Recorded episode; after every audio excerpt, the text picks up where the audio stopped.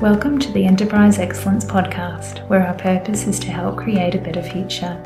Learn from our world's experts how to improve your organization sustainably.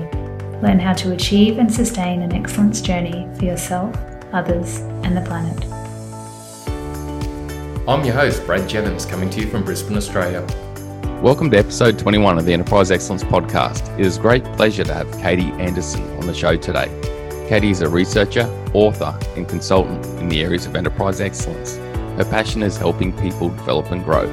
Katie is the author of Learning to Lead, Leading to Learn, the international number one new release in leadership. Let's get into the episode. Katie, thank you for joining us today. Thanks for having me, Brad. Katie, you've written this recent book, Learning to Lead, Leading to Learn. And you've been able to do that with Mr. Yoshino, an amazing person in the areas of enterprise excellence and continuous improvement. What brought you to this place? What's the back history of Katie Anderson that brought you to this place of writing this best selling book? It's a bit of serendipity and intention intertwined together.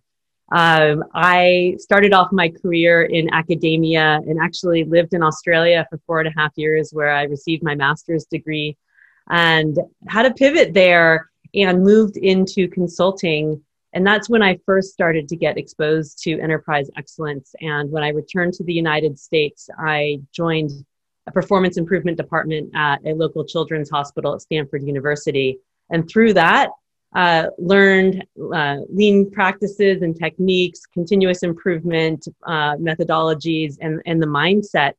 And uh, fast forward eight years, started my own consulting practice and less than a year later, my husband had came home and told me, or actually he sent me a, an instant message saying that he had an opportunity for his job for us to move to Japan.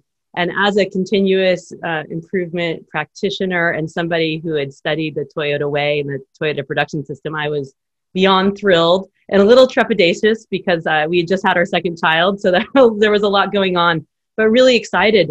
And you know, luck would have it that a month after we found out about this amazing opportunity, I was speaking at a conference, the Lean Coaching Summit in Long Beach. And John Shook, uh, who is the first non Japanese employee of Toyota, and at that time was the head of the Lean Enterprise Institute, had invited his former boss and mentor, Isao Yoshino, to be at the conference. And so I had an opportunity to meet Mr. Yoshino he gave me his business card and said, "Look me up when you move to Japan." And you know, then fast forward, you know, another six uh, six to eight months.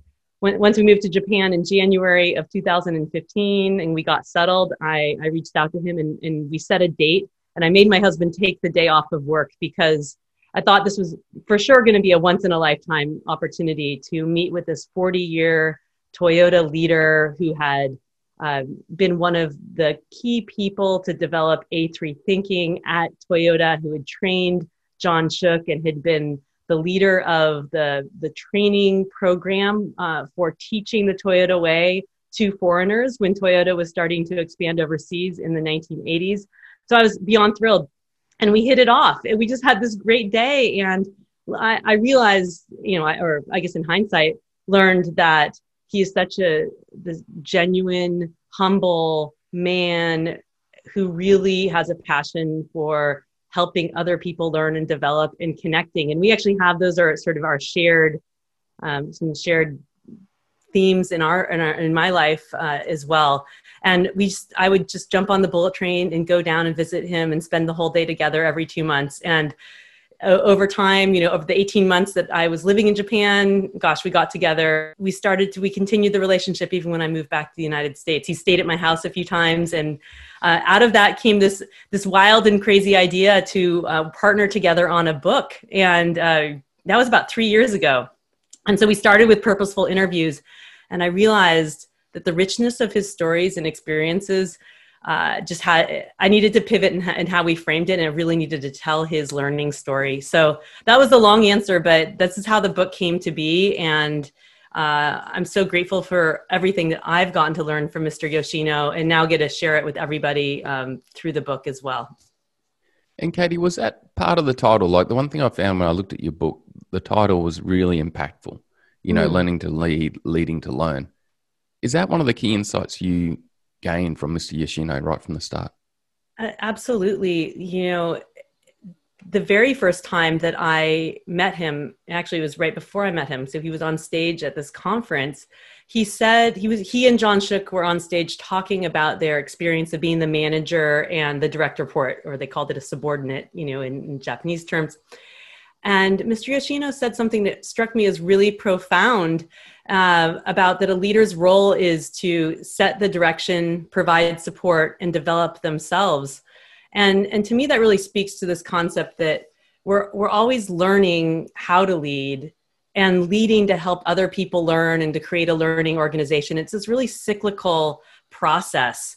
And if if we ever remove ourselves as leaders from the concept that we're also learners we we really then lose our humility lose our curiosity and aren't going to be part of the learning organization. And so how can we always be improving how we're leading and then leading to improve as well? And it's sort of this cyclical learning and leading kind of are married together. Wow katie so in summary as a leader you're constantly learning yourself to be able to lead better mm-hmm. and then you're constantly leading others to help them learn and grow also correct and helping yourself and, and then the the meta is that you're also helping yourself through that process as well you're challenging yourself to be a better learner and to be a better leader. Katie, what, what are some of the key insights that you gained on how to do that? What were some of the key knowledge points throughout that journey of meetings and days and mm. times you had with Mr. Yoshino? One of the things that really struck me through all of my conversations with Mr. Yoshino is that it's not just learning through success, but also how can we learn through mistakes and failure. Uh, and that he says, you know, failure is only failure if you haven't learned something that you couldn't have learned elsewhere. And so, uh, and also this practice of deep reflection. Actually, the original working title of the book was Practicing Hansei. Hansei, the Japanese word meaning self reflection, because to me, that's sort of the meta experience of working on to create this book with, with, with Mr. Yoshino was the practice of reflection, but really the stories, it's reflecting on learning to lead and leading to learn, which is how I ended up um, choosing the title. But I would say, how can we as individuals be reflecting more deeply, both on the things that have happened in the short term, but also taking a step back and starting to see the patterns over time for ourselves and for our organizations. And then what do we want to do to adjust and change? It's really the the foundation of the plan do study adjust cycle should be the study and adjust.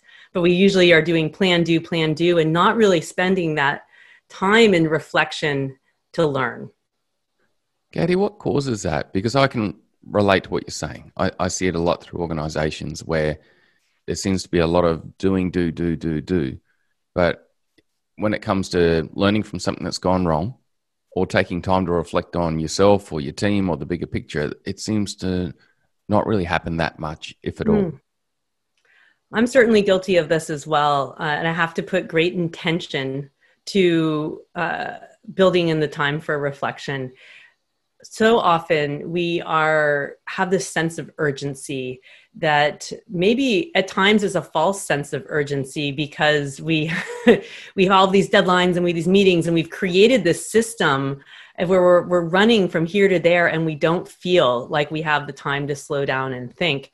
But if we did take that time it would actually solve more of the problems so we're not like all, having all these meetings talking about the same problems that we had the meetings to talk about the last two years uh, so when I work with leadership teams and with individuals, I help them identify a, a, pattern that they can practice. Where what is even 10 minutes out of the day that they can carve and protect for some reflection? How do they uh, set a plan at the beginning of the day and, and reflect on that? And even through that simple process of taking 10 minutes, this richness of learning and greater understanding starts to emerge and and so we it's about slowing down and pausing even just for a tiny bit that will create that space and through that um, sort of create a meta a meta pattern in our in our organizations Katie, have you got an example of an organization where you, you've seen them really grow and develop and be able to bring in reflection and learning, both from mistakes, but also, I guess, individually as a leader or a person?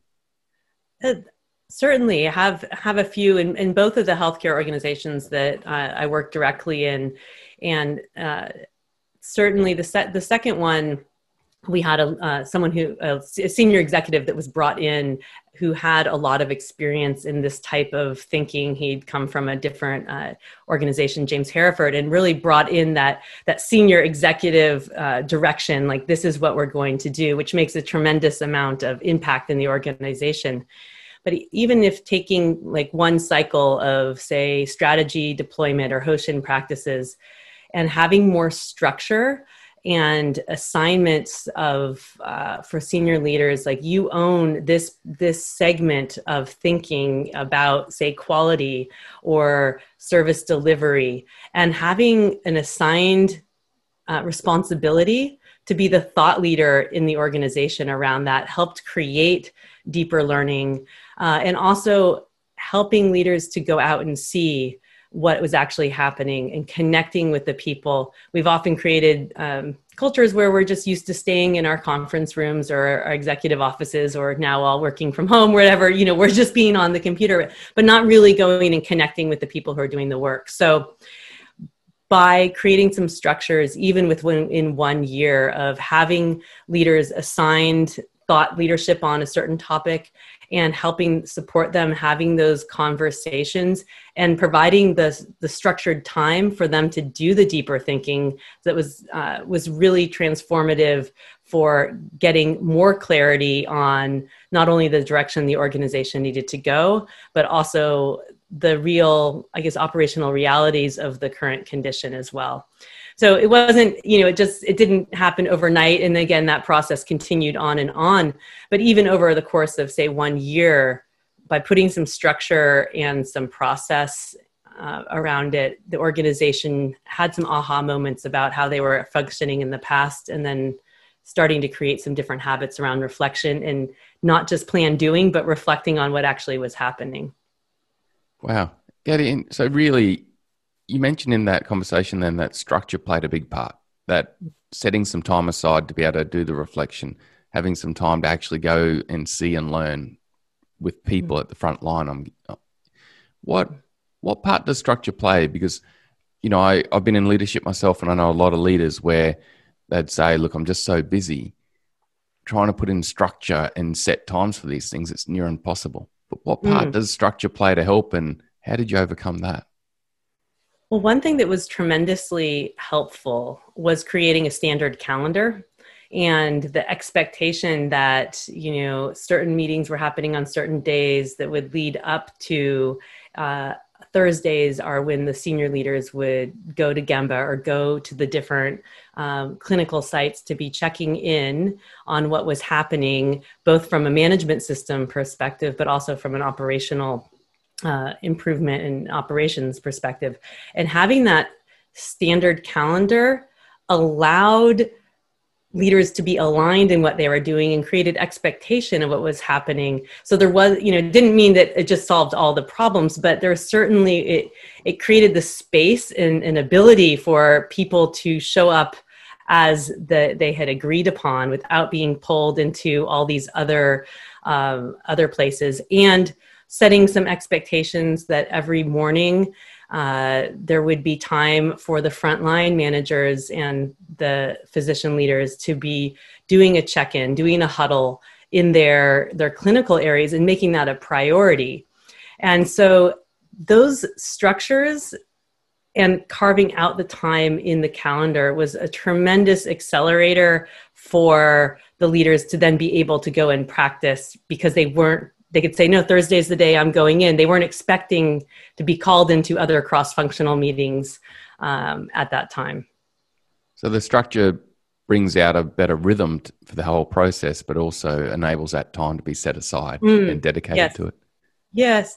And another structure that helped was was clearly laying out you know what was the expectation when when these leaders were going out. It's supposed you know there's the whole management by walking around but the difference of really going to gemba is going with with some intention and we talk about that in the book. So what were the things specifically they were checking on and what were say the five types of questions that they were going to ask um, the the directors and the managers? And having that routine to practice was tremendously helpful for them too. So they knew what better looked like. And then to have a coach such as myself or someone else with them to help remind them of that practice and then reflect on it immediately after. And again, getting back to that having time for reflection so they didn't just rush off to another meeting.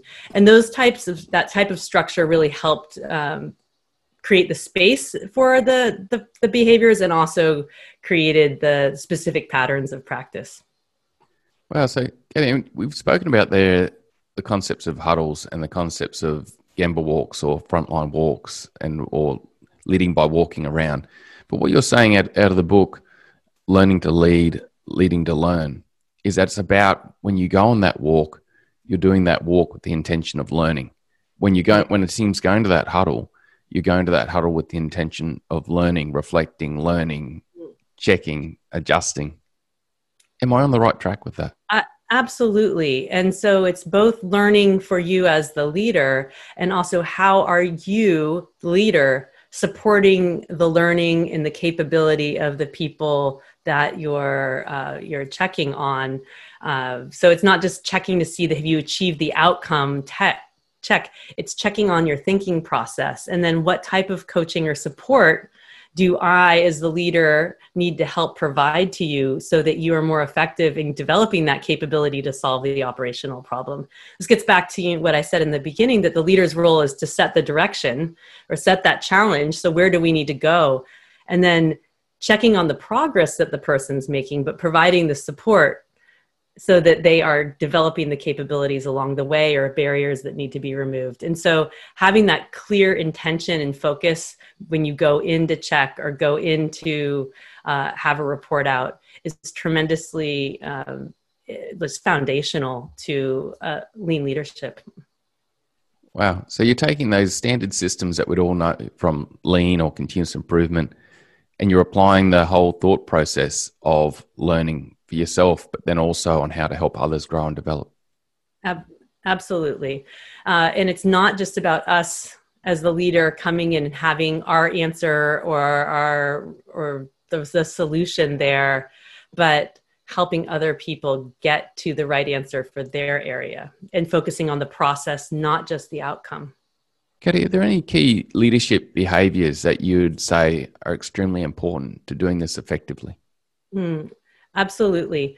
Uh, one is uh, having the self awareness that we have been rewarded in our lives for being the experts, and often leaders are promoted because of ha- having deep content expertise and knowledge.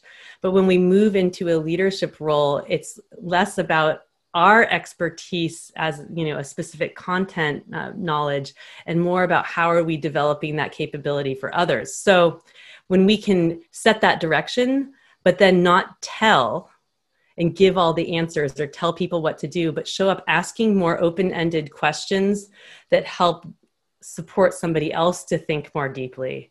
That is, to me, the number one accelerator but also knowing that sometimes just staying asking open-ended questions isn't helpful. Sometimes people do need different type of support. So need to be taught how to do something or um, you know demonstrated or given some advice. So it's being able to flex as a leader but not jumping in as our first habit to tell people the answer. Uh, and that often comes from a deep desire to be helpful but there's a disconnect um, between our ultimate outcome as a leader or, or purpose as a leader, which is to help other people think and to grow and to solve problems so that we're not solely responsible for that. So for me, the number one is asking more effective questions and then listening with open uh, ears and an open mind and not making, not sort of shutting down our own brain because of, of we, what we thought the answer was going to be. So, okay, it sounds to me like you're saying that really you need to go in there with the attention of asking some open probes, open questions, so you can truly understand and not be blindsided by your own traditional biases even like mm. you're hmm. saying that sometimes the advice we could be given giving to someone could be of course because we don't properly understand the situation absolutely and one one way that leaders can sort of help remind themselves is you may have great experience in this from the past have seen many many many similar situations but you don't know exactly what's happening in this situation. So asking that person to tell you more and what they're thinking also allows uh, them to explore it, but also for you to realize, whoa, maybe this is actually a slightly different situation. Not all the inputs are 100% the same as what I've seen in the past.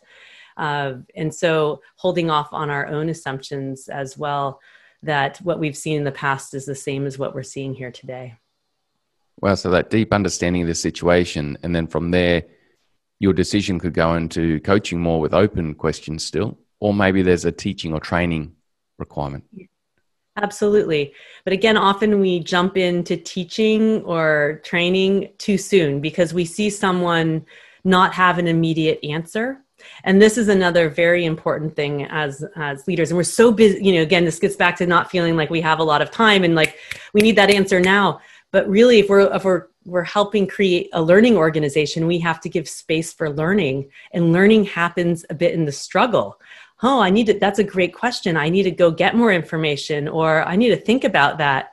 So if we then jump in and say okay now this is the time for me to give you my answer or to just you know, tell you what to do because it feels expedient we're then we're, we're then shortchanging that learning opportunity so again how do you even create half an hour for more thinking, but and saying, I'm going to come back and check on you or, or, uh, and then if that person truly is stuck, then maybe there is some teaching, but holding back, hold back a little bit, allow for that struggle, allow for the thinking to happen. Katie, this is probably the million dollar question on the topic. You know, with leaders being so busy, so rushed, feel like they're fighting fires all day, flat out.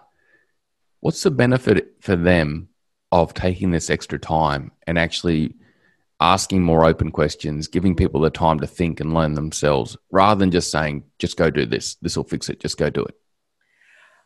Well, when we show up giving all the answers and telling people what to do, it's almost like we've created some learned helplessness in our organization. We expect we've we've trained people to come to us to give to give all the answers, and when we are giving the answers when we're telling we ultimately end up owning the responsibility for that problem. And so then we feel even more burdened like oh my gosh i i i own all of the problems in the organization. So and that's not possible. And it just you, you if so part of the overburdening that often we feel when we're in a leadership role is because we haven't actually really set that clear direction so that people are working in alignment and know what direction to be focusing themselves but giving true responsibility for problem solving ownership to other people. And we take that away when we tell people what to do.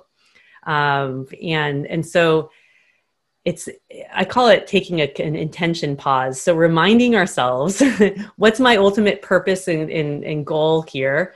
It's not that I want to own all of the thinking and all the problem solving in the organization. I want us to be moving in the right direction. So reminding ourselves that, that slowing down and and just saying okay i'm going to hold back a little bit more in this situation um, to connect more with that purpose and so to really connect those behaviors that you that you know are going to serve you and overcome those habits that you might have to jump in um, and just keep moving along because ultimately then you're going to be overburdened and burnt out well katie so you're saying that a lot of the overburden and time poor position of a leader could be because of their language and their approach and them owning all the problems, owning all the issues. Absolutely. Absolutely. And that, and I think it's a really hard thing to, I guess, recognize in ourselves that our own habits are actually creating the outcomes that it's sort of this vicious cycle that then we feel like we're we every we have to be the problem solver for everything and then we're overburdened and we feel more we feel I'm under that much more pressure. So to, we need to break that cycle, uh, and and bit by bit, and it's it, it can be hard.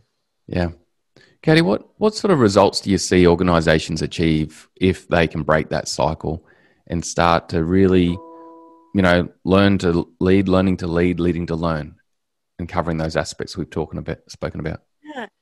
You know, what's always been amazing to me in, in both the organizations that I have worked in as a, you know, an employee as well as being an external coach or consultant is that over time, you know, I'm talking like a year or two years and, and even more, people report that they experience more time and space. So it feels like more work in the beginning because, you know, this concept of slow thinking and fast thinking, when we're creating new habits, it's hard. We have to be really, we have to think purposefully about what we're going to do. But as we start to be more effective at asking questions and creating those routines for us to go see and go see with intention. Over time other things start to diminish like all the extra meetings that we had. Well we're actually solving problems and communicating in, in a more routine and structured way. And so then the time starts to you know it actually starts the pressure starts to decrease because we're not so overburdened. In many ways all the meetings and things that we've layered on our schedules is because we don't have those systems and structures and the accountability no, I, I don't like the word accountability process but the the checking process the visibility of what's happening in service of achieving those that challenge or the direction or the goals that we need for the organization. So if we can start putting those structures and practice those behaviors over time, other things will start to come off the calendar uh, because we're being more effective and uh, purposeful with our time. That's a great outcome. And I could imagine that that extra time and extra space just creates better performance. You know, if, if a leader has a clearer head and less stress, that's got to be a good thing. Oh, well, absolutely. And then you're able to it, it's then it's the virtuous cycle because then you feel less stressed when you're going to check and, and you feel like you have more time to coach and develop people and still get your other work done that you need to. So you know the problems you have to solve as well as the coaching and development work that's your responsibility as well. Uh, so for sure but it, it, in the beginning it can feel like a lot. And so it's having the patience and, and sort of the long term um, look Katie, what you've got the book that's come out. It's an amazing book.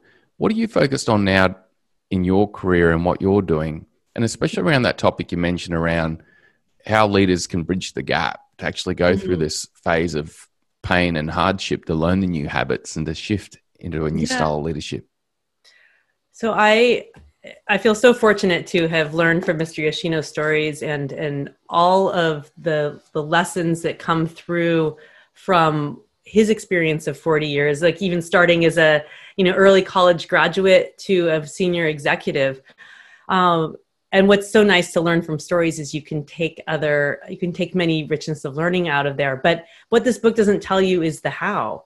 And so where i see my passion and focus right now is helping people take these leadership practices uh, these concepts and then how they apply them in their own lives. So, how are they taking these concepts that they have learned and reflecting on their own current behavior and starting to practice some some new ways so they are continuing to be uh, learning leaders themselves. Oh, that's that's really cool. So you're looking at helping, I guess, as many leaders and people as you can to form mm-hmm. those new habits and develop those new capabilities.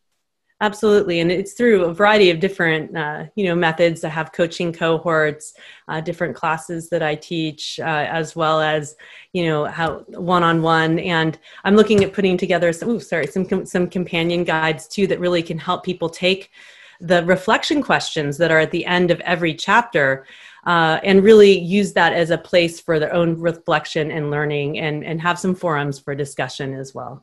That's great. It's so cool how you're really looking to consider how to put what's in the book into practice. Because I think mm. that's often the challenge, isn't it? We can read so many books and learn so many things, but do we actually, or are we able to actually put it into practice? Yes. And that's what I would challenge everyone. And, and why I put questions at the end of every section, because learn from the stories, but also reflect on your own life and, and using the book as a way to, to really start that practice of reflection and then and and then start putting the structures in place for your own learning as well. Katie, I have some other questions I want to ask, but it seems timely they just ask how do people reach out to you if they do want to connect in relation to any of those topics? Great. Well, there are a few ways. So the, the easy thing to remember is the book's website is learning to lead, leading to learn.com. And that, that directs to my website too, which is KBJ Anderson, A N D E R S O N. And that's my handle actually on Twitter. And you can find me on LinkedIn. It's at KBJ Anderson. Uh, my, my middle name is my, my, my maiden name, which is Brian Jones. So my initials are KBJA, and so that was that was how that all came about. Uh, but I, I, I love connecting with people on LinkedIn, on Twitter. The book can be bought on Amazon uh, in both ebook and in um, in paperback, and of course, uh, you can reach out to me directly from my website as well. And Katie, I I've got a question for you here. Is what have you learned recently that you didn't know before? What's a recent insight that you've had? Mm, that's a great that's a great question. I feel like I've I've, I've been learning so many things uh, lately. Uh, for me, actually, it's a lot of it's around technology. You know, you and I were talking about how you know we all have a bit of a learning curve with our microphones and other things like that.